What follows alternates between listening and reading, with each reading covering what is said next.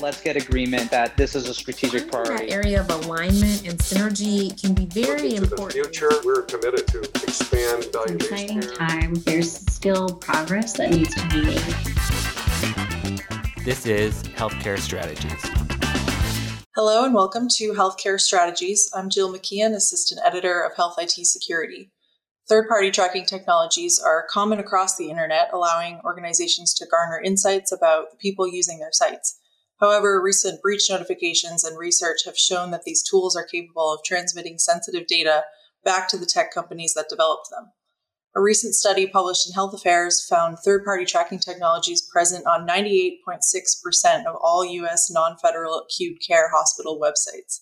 The transfer of sensitive data to non HIPAA covered entities may result in compliance complexities, data breaches, lawsuits, and threats to patient privacy. Here to discuss these findings and their implications for the healthcare sector are two of the study's authors. Ari B. Friedman, Assistant Professor of Emergency Medicine at the University of Pennsylvania, and Matthew McCoy, Assistant Professor of Medical Ethics and Health Policy at the University of Pennsylvania. Thank you for joining us today. Thank you. So we'll start with you, Ari. What inspired your team to conduct research on the use of third party tracking on hospital websites? We have been doing this work for approaching three years now in various aspects of the healthcare system. And part of what inspires the work is the team. The collaboration is so great and the colleagues are so great. And we just, I think, have a lot of fun with it. And part of what inspires the work and keeps it going is that it just feels really important and urgent and timely. So that's kind of what keeps it going. What originally inspired this line of research for us was that I decided to turn off cookies one day in residency, sort of inspired by the news articles about all this tracking that was going on. And then I needed to look up some information for a patient and found that the medical journal website wouldn't even show me the table of contents if I had cookies turned off, essentially. And as soon as I met Matt, he framed it this way, which is, I think, just brilliant, which is saying, well, essentially, they're saying, if you don't agree to be tracked, we won't even show you this thing that's you know, essential to your job and essential to see patients. And so I sort of tucked that away for a few years and then finished residency and came to Penn and was introduced to Matt by a colleague. And we've just been taken off ever since. So at this point, we've studied website tracking on many different aspects of the healthcare system from sort of government COVID pages, find your nearest COVID testing site from the Federal Department of Health and Human Services, to news websites about COVID, to abortion clinic web pages we did recently, to medical journals, which we think is probably facilitating a lot of advertising to physicians and now hospitals. Awesome. And Matt, could you dive into how you went about collecting and analyzing the data for your research for the study in particular? Yes. So, you know, prior to our study, there had been some investigative reporting looking at the use of tracking technologies on sort of small groups of elite hospitals' websites. And we thought that given our experience in infrastructure, we could add some value to this debate by looking at this phenomenon kind of across the entire hospital ecosystem. So, what we did essentially is use the American Hospital Association database, and we found all non federal acute care hospitals in the United States. We figured out what their websites were. And then we visited those websites using a, a, piece of technology that's developed by a collaborator of ours, Tim Libert. The technology is called WebX-Ray, and we can get into technical details, but essentially what it does is in a very efficient and automated way, you can feed it a list of URLs and it will visit those websites and observe the third-party data transfers that are taking place. So, you know, we fed WebX-Ray this massive list of hospital URLs that we had identified and then it returns to us a report of the tracking activities that are taking place on those websites. And we analyze that data and, and, you know we presented it in the health affairs paper. Great. And ari can you explain kind of how healthcare organizations might be implementing these third party tracking tools such as the Meta pixel on their websites and why they might be doing that in the first place and the potential risks associated with those tools? Yeah. Healthcare organizations are probably in a little bit of a bind right now right? Because in some sense, this is just how the web, or really sort of Web 2.0, was built. It's very hard, but notably not impossible. Like in every study we've done, we've found healthcare entities that are going about their business and have a web page that functions that has no tracking whatsoever on it. But at least you have to be extremely thoughtful about every single tool that you implement to add functionality to your web page to avoid any tracking whatsoever, right? And so we sort of think, and from talking to people in industry in various ways, people seem to confirm this that you know nobody set out to say, "Oh, I really want to turn your data over to Google on the one hand, or LiveRamp slash Acxiom, or you know other entities that you kind of never heard of, but data brokers on the other. Instead, they're offered functionality by tech companies, either functionality to track their ad campaigns, functionality to determine what happens on your website to see, oh, which pages are people using, which pages are people not using, right? That was the original bargain of Google Analytics.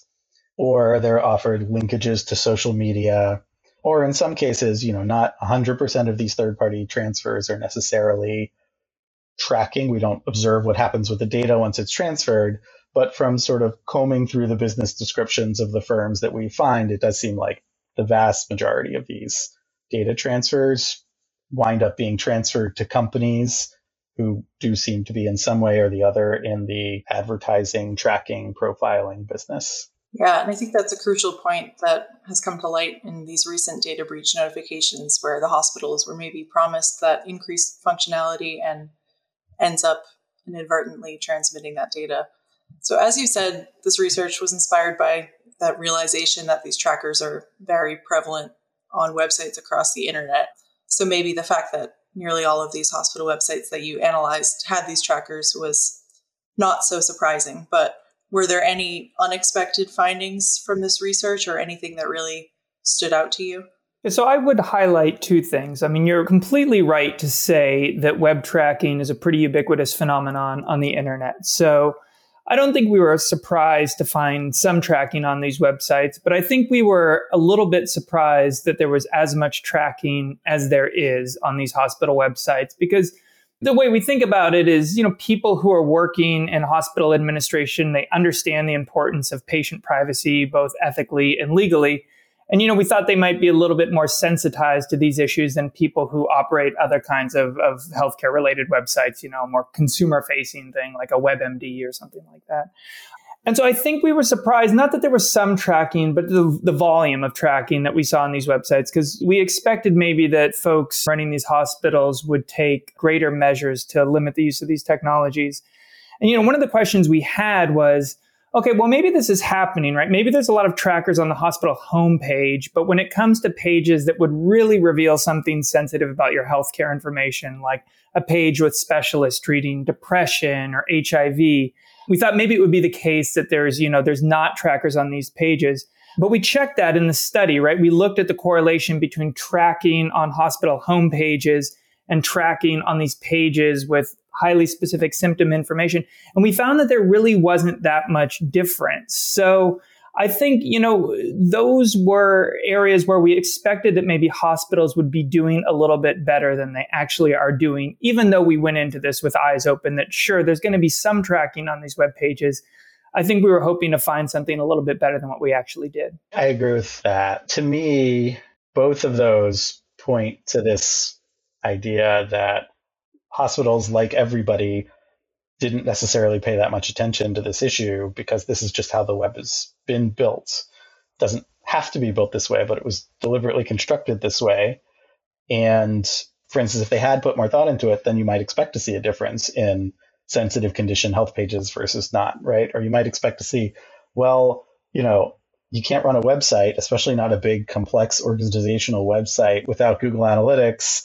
So we'll have Google Analytics, but we won't have 15 other trackers on our website, right? But these technologies are, are really quite difficult and it's just very difficult to avoid.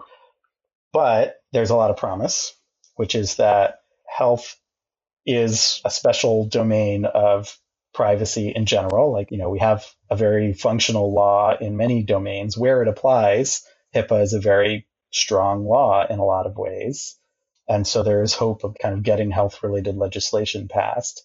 And also in health, we have, you know, entities that are pretty motivated to, I think, do the right thing by their patient.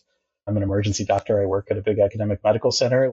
The people I work with are great, right? I think, you know, our hope is that by calling attention to this issue and to the scope of it and the scale of it, that hospitals can kind of lead the way for the entire internet and, you know, can go to these tech companies and say, look, you have to do this. Or there are efforts to have an alternative to Google Analytics that doesn't transfer any data out, that it's all internal. And there's an open source effort already there. So maybe the hospitals get together and they fund that.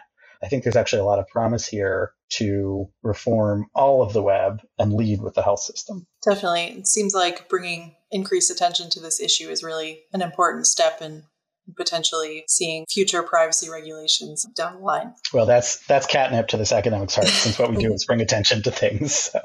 And moving on with all of that in mind, what are some steps that hospitals can take to mitigate the risks associated with this tracking? We can think about this kind of short term and long term.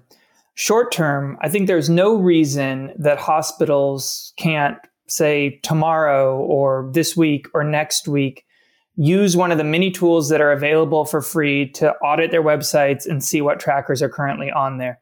I mean, as we said earlier, I think it's probably the case that a lot of these tracking technologies end up on hospital websites without folks really thinking about it or thinking about the implications because they install them because they like the, the functionality that they offer. So, you know, people who are thinking about privacy and compliance at hospitals, they don't need any kind of specialized tech expertise to audit their website and see what trackers are on there. So that's the first step is just getting that situational awareness. And I think the, the second step, which may require a little bit more time, but again, is something that hospitals can begin working on right away, is to remove the trackers from their websites that they don't deem absolutely essential to running their business. I think they can start doing that very soon. You know, in the longer term, Ari talked about, you know, either finding or developing technologies that might offer some of this analytics support without the privacy threats that are associated with the current tools. And then kind of, you know, downstream in the longest term, obviously, I don't think we should be depending on you know hospitals or any other kind of entity to fully solve this problem right we need regulators to enforce laws that are already on the books to protect consumer privacy and patient privacy and we need congress to think about passing comprehensive privacy legislation that might address some of these issues at the root of the cause. But i think what is you know one sort of optimistic finding of this work is sure there are those long-term goals but there's no reason that hospitals can't start tomorrow doing things to help protect patient privacy. Great. So it definitely seems like hospitals will really have to consider the impact of these tools within their compliance programs from the start so ari from your point of view how else can patients protect their privacy when accessing hospital websites that's a tough one i mean i think you know our general position is that it's just too much to ask to tell people you are responsible for your own protection, right? This is a many, many, many billion dollar industry that employs people who are widely regarded to be like the smartest programmers anywhere who are developing ways to circumvent whatever open source tool you're using to block tracking. Cookies, for instance, were a way to give people a persistent identity that could be tracked. And cookies started to become the target of legislative proposals, and people started to try turning off their cookies. And you saw kind of, I think, two sets of responses to that, right? One was coercive, which is what got me started in this, right? That you can't even see the table of contents of a major medical journal without agreeing to be tracked to a particular identifier, without agreeing to have your browser facilitate their persistent identity of you.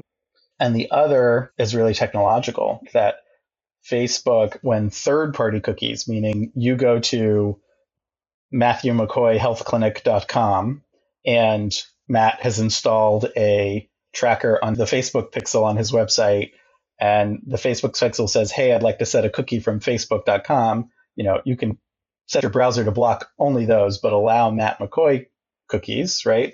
But Facebook then just changed their code so that it actually sets Matt McCoy mattmccoyhealthclinic.com cookie and then in the back end transfers it to Facebook, right? So that's one of a million different ways, including browser fingerprinting and kind of innumerable technologies with an enormous amount of revenue at stake and an enormous amount of innovation, therefore, that goes on dedicated to subverting anti tracking technologies. That said, do I use an ad blocker? Of course, I use an ad blocker, right?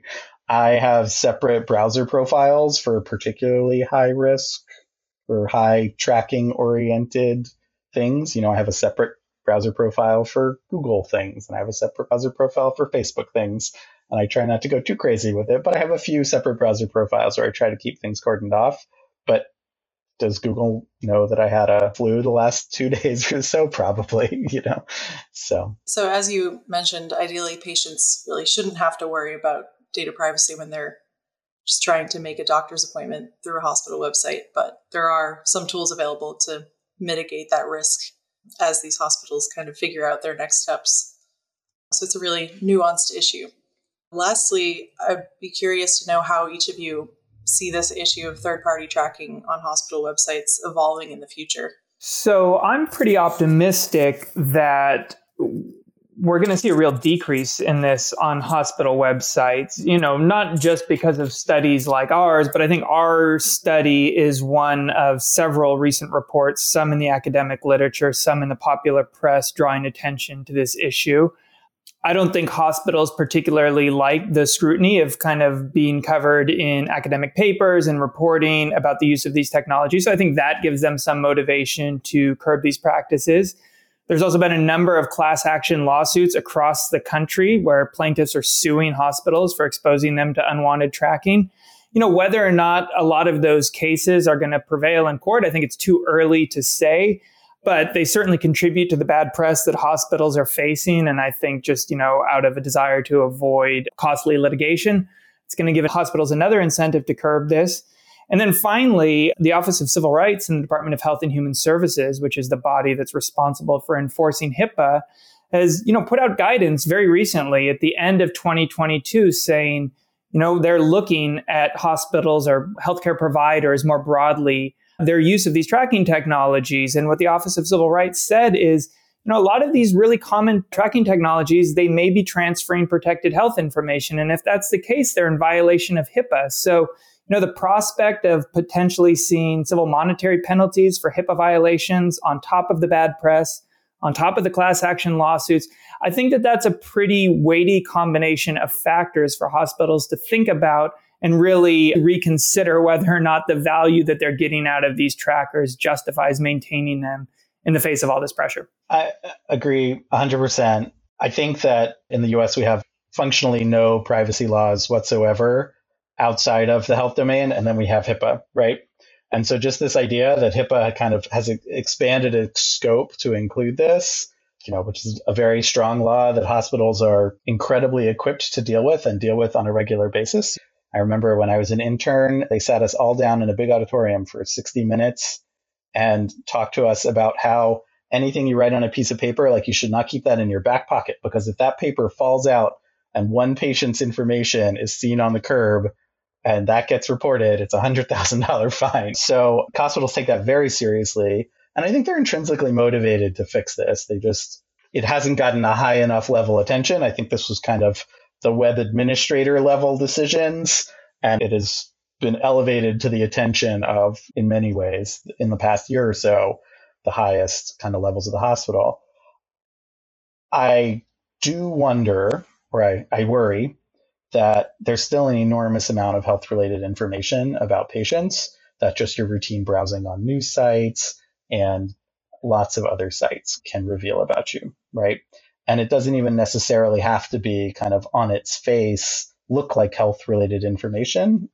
If you start browsing patterns of websites that all of a sudden are less complex in their reading level, maybe that's a sign of cognitive impairment right there's there's so many patterns in our everyday life that when you observe the bulk of our online activity which is in some cases kind of the bulk of our activity of our lives at this point that can be highly revealing of health information even though it's not in a hospital even though it's not in a health system that i think that really points to the need for comprehensive privacy legislation and it does seem like some states have taken the initiative on this and kind of started to redefine health data as kind of belonging to everybody in, in the sense of if you're a business who transacts in the state of Maine, you are a regulated entity under some of these proposed laws. So, you know, we'll see if that passes. But the scope is potentially quite big there, but also the challenges of like, well, if you're a business with a website, how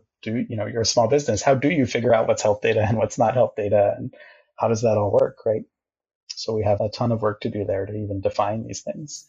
Definitely, and it'll be interesting to see how this situation develops, and I'm looking forward to seeing future research on the topic as well. So thank you, Ari and Matt, for joining us. Absolutely. Thanks for having us. Thank you. Listeners, we would love to hear your insights on this topic as well. So if you have any thoughts that you would like to share or any questions or topics that you think that we should cover in future episodes, please reach out to me at kwaddill at xtelligentmedia.com. That's K W A D D I L L at xtelligentmedia.com to share your thoughts. And also don't forget to drop us a review on Apple Podcasts or wherever you're listening. Thanks for listening.